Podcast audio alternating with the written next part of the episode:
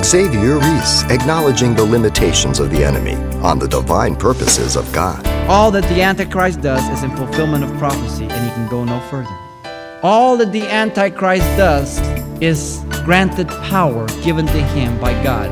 It is limited power. He cannot go beyond the purposes and the prophetic scriptures that God has set. The Antichrist is only fulfilling the will and the purposes that God has set out.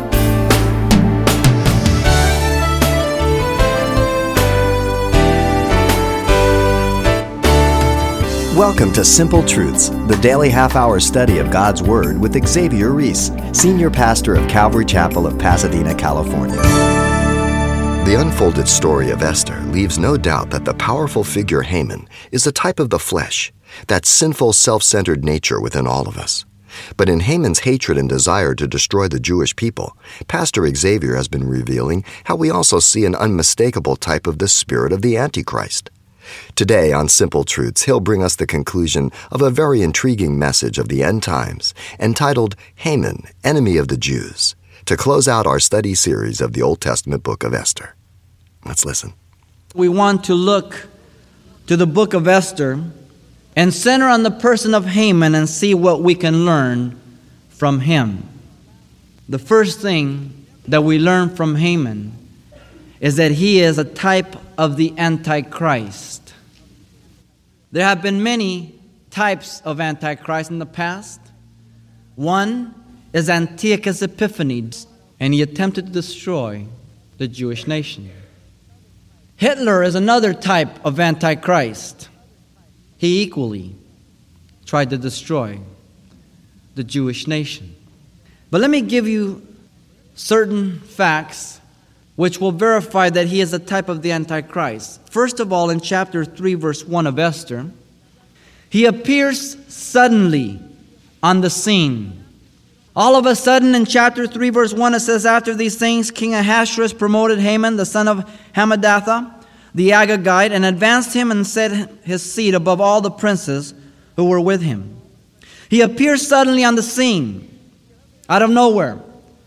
Revelation chapter 6, verse 1 tells us that after the church of Jesus Christ is taken out of the world, what is known as the rapture of the church, the Antichrist will appear at the beginning of the tribulation period, the last seven years in world history as we know it.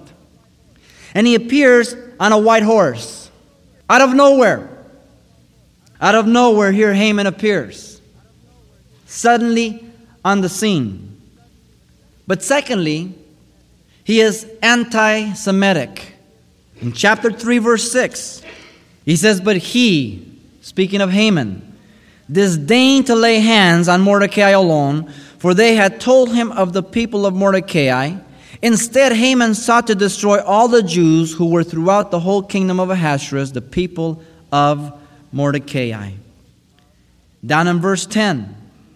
So the king took the signet ring in his hand and gave it to Haman and the son of Hammedatha, the Agagite, the enemy of the Jews. Haman was anti Semitic. It wasn't enough to just wipe out Mordecai.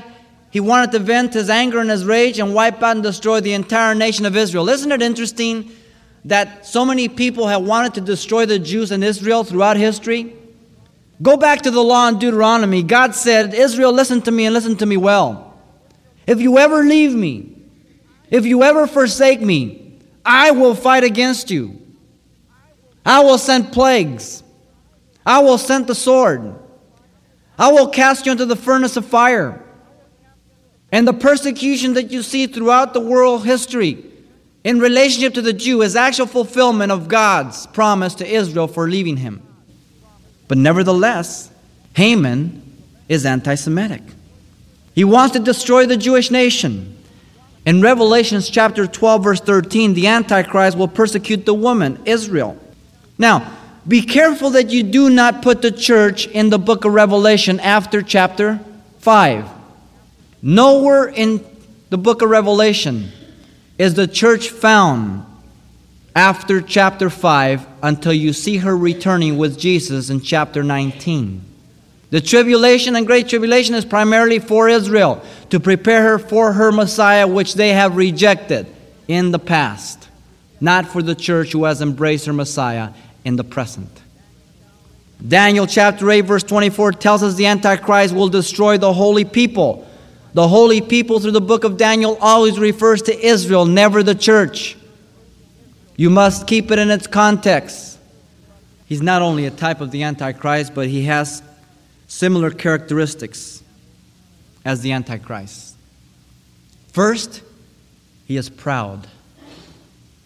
In chapter 3, verse 5 of Esther, when Haman saw that Mordecai did not bow or pay him homage, Haman was filled with wrath. He is a proud man. He wants men to bow to him. He can't stand for anybody to defy his authority. In chapter 6 of Esther, verse 6, Haman enters the court of the king to request the life of Mordecai that he may hang him on the gallows he has built. And as he enters in, the king has just received news by the chronicles of war and of the records that Mordecai informed about an assassination attempt on his life, and the men were convicted and executed, and he was never rewarded. And Haman came in in verse 6, and the king asked him, What shall be done for the man whom the king delights to honor. The king had Mordecai in mind all along, but listen to the heart and mind of Haman, the proud man. Now Haman thought in his heart, Whom would the king delight to honor more than me? Revelation 13, 15 through 18 tells us that the Antichrist will cause all to worship the image of himself Second Thessalonians 2 4 tells us that the Antichrist will exalt himself above all that is called God or that is worshiped, so that he sits as God in the temple of God. He will enter the new temple built in Jerusalem, and he will declare to be God and demand worship as God. Pride. But not only is he proud, but he's deceptive. He's deceptive. Look at chapter 3, verse 8 and 9. Then Haman said to the king Ahasuerus, There is a certain people scattered and dispersed among the people in all the provinces of your kingdom. Their laws are different from all of other people, and they do not keep the king's laws. Therefore, it is not fitting for the king to let them remain. If it pleases the king, let a decree be written, for they be destroyed and I will pay 10,000 talents of silver into the hands of those who do the work to bring it into the king's treasures. Haman was not telling the truth to the king and made it appear as if he was concerned with the king's benefit, being a faithful servant. Daniel tells us, Daniel 9:27, that Israel herself will make a one week or seven year covenant known as the 70th week of Daniel. The first 69 weeks have been fulfilled as we have studied in the past. Between the 69th and the 70th week of Daniel, there has been a stop on God's time clock. That 70th week will begin again once the church is removed from the earth. That will commence the seven year tribulation. Israel herself will make a pact and a covenant with the man of sin, the Antichrist. In the midst of those seven years, after three and a half years, he will have helped them to erect their new temple, Revelation 11 says. Then in the midst, he will cause the daily oblation to cease, sacrifice, enter in himself, declare himself to be God, and show his true colors. So, all that he will do for Israel in the first three and a half years will be under deception. The word anti has two fulfillments. Anti means instead of, he's a false Messiah, and anti means against all who believe in the true Messiah. But he doesn't show his true colors till after the first three and a half years. Daniel 11:21 tells us that the antichrist obtains the kingdoms, listen, by flatteries. Isn't that the way politicians obtain our vote? They tell us what we want to hear, and then they do what they want, he's going to be a politician. Revelation 6 1 says that he appears, the Antichrist, and he's going to deceive through the political system. How does he appear in Revelation 6 1? Listen, on a white horse. A white horse stands for peace, yet he's a man of war. A white horse stands for truth, yet he is the lie. He has a bow in his hand, but no arrows are found, meaning that he would gain favor and conquer through diplomacy and not violence at first. He's deceptive. Thirdly, he is presumptuous in his power. Chapter 3, verse 8 and 9. He's out to avenge himself, Haman, and to enrich himself through his plot against the Jews. He doesn't tell that to the king. His motives are ulterior, they are not true. He is allowing the king to believe that he's doing this out of service when in fact he's doing this out of vengeance for himself. He is allowing in verse 9 the king to believe that he himself is going to give 10,000 talents of silver out of his own pocket. When in fact he knows that there are millions of Jews in the Persian kingdom so wealthy that as he destroys them, he will take over their possessions, and that amount would be nothing in comparison to what he will take for himself. He is presumptuous in his power. In chapter 7, verse 5, when Esther points him out as the adversary. The king Ahasuerus answered and said to Queen Esther, Who is he? And where is he? And who would dare presume in his heart to do such things? By the words of the king, he is a presumptuous man regarding his power.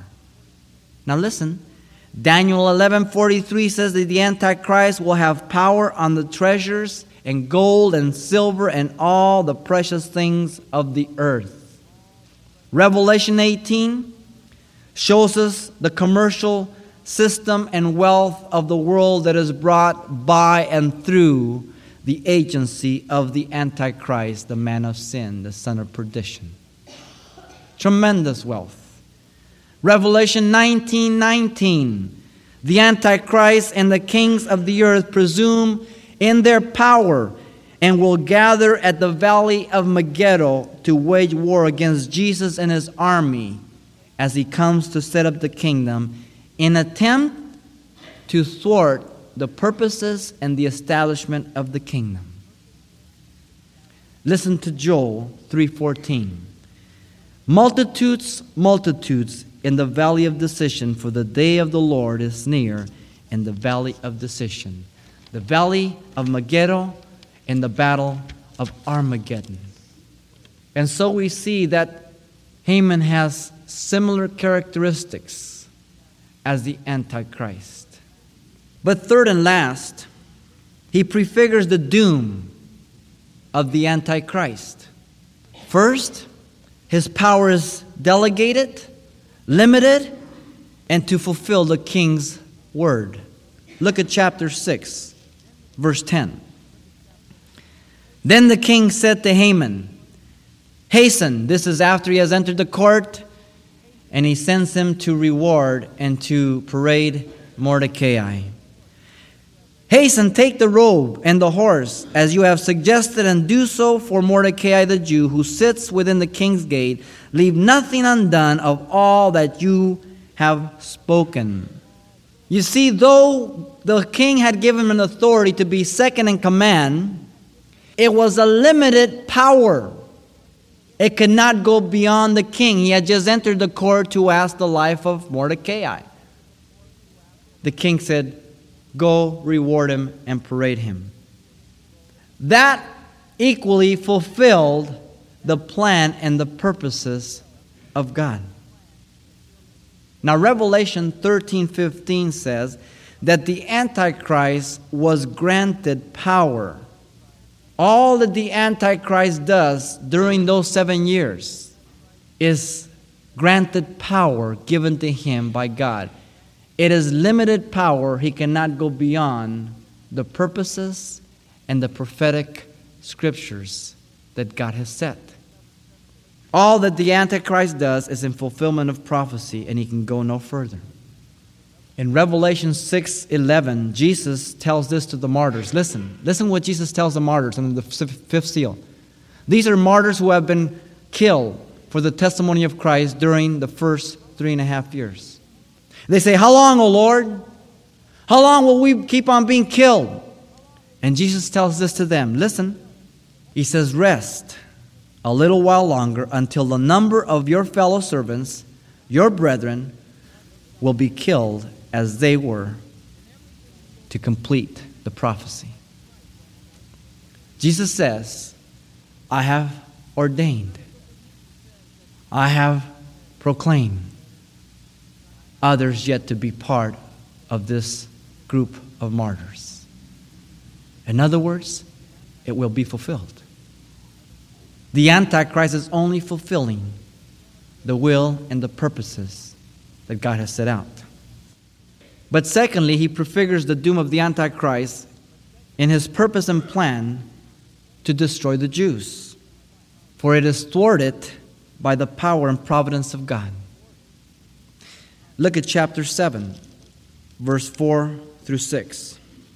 Esther is there at the second banquet with the king. She's going to make her request known to the king. For we have been sold, my people and I, to be destroyed, to be killed, and to be annihilated.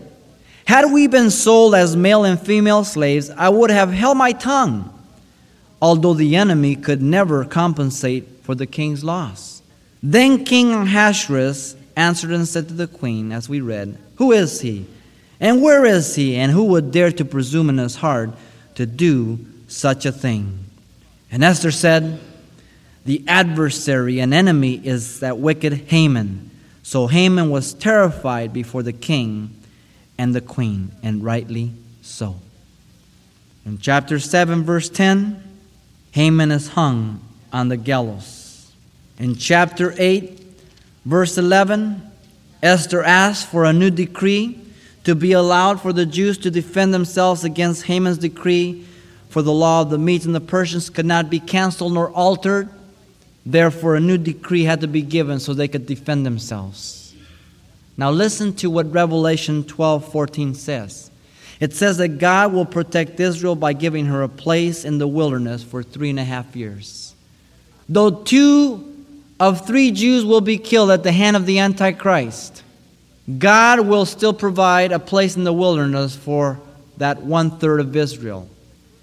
And as the Antichrist and his army persecutes and pursues her in the wilderness, the book of Revelation says the earth opens up and swallows them up, and God provides for her in the wilderness for three and a half years. It will be in the city of Petra. I have been there. You can only get in by horseback. It is over on the Transjordan side, over in Jordan. And God will provide for her in the wilderness. You see, it prefigures the doom of the Antichrist. 2 Thessalonians 2:8 says, The Lord will consume the lawless one, the son of perdition, the man of sin, the beast, the Antichrist. All of those are reference to him. With the breath of his mouth and destroy him with the brightness of his coming. Revelation 19:15 says that out of the mouth of Jesus goes forth a sharp sword, and with it that he should strike the nations and he himself will then rule them with the rod of iron. And then in Revelation 19:20 it says that the beast and the false prophet are captured and cast into the lake of fire.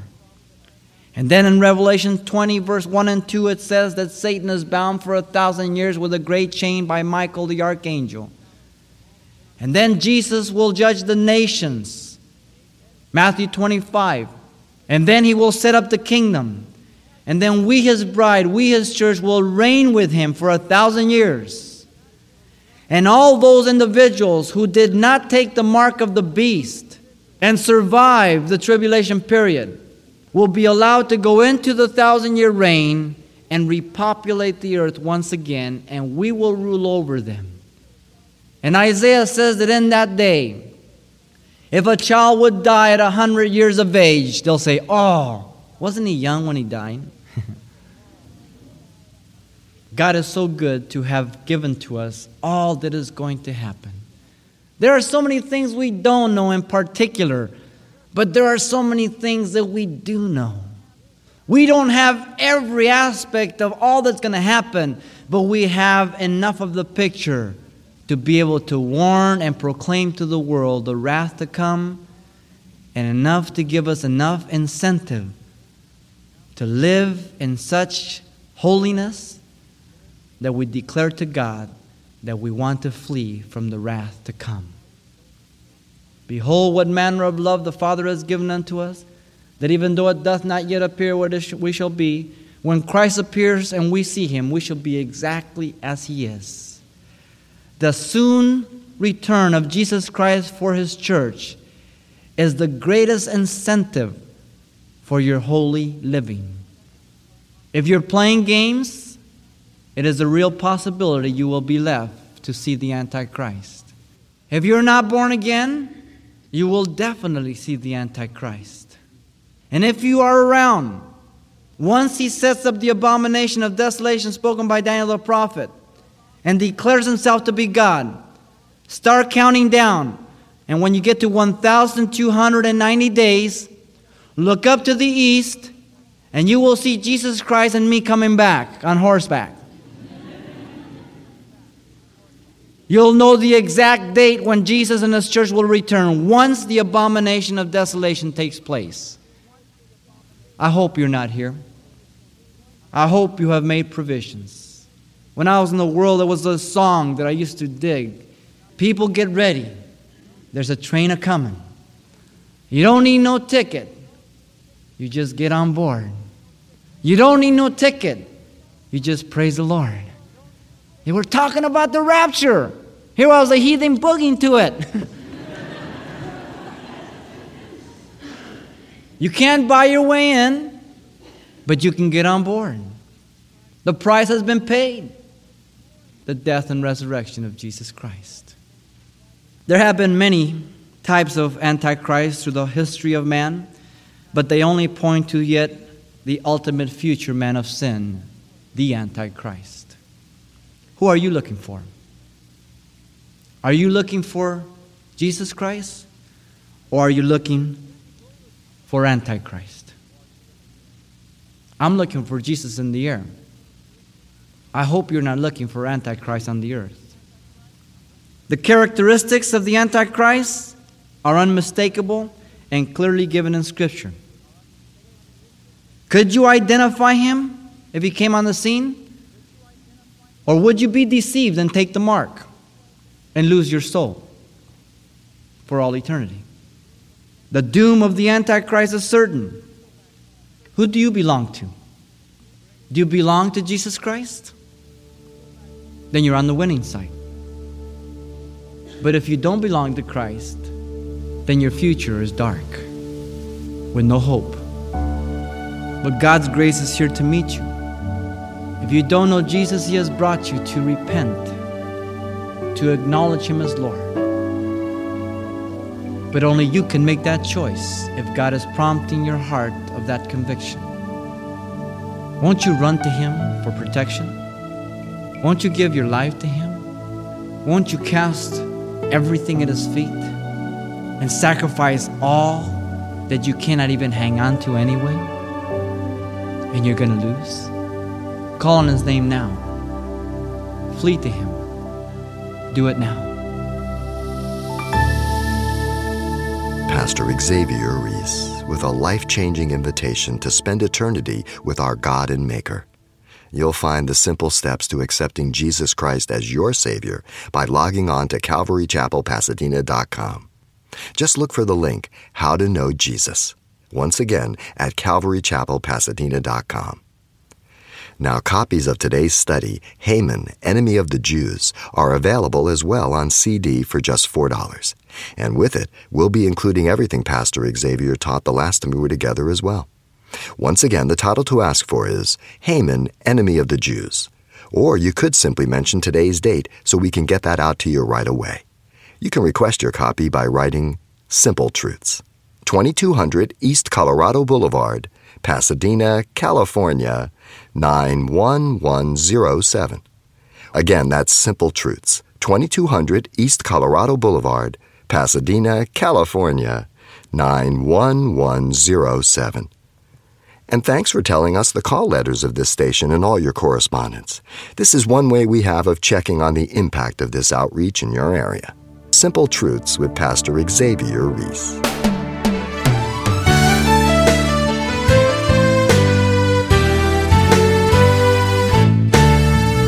Simple Truths with Pastor Xavier Ries, a daily half hour broadcast, is a radio ministry of Calvary Chapel of Pasadena, California. www.calvarychapelpasadena.com.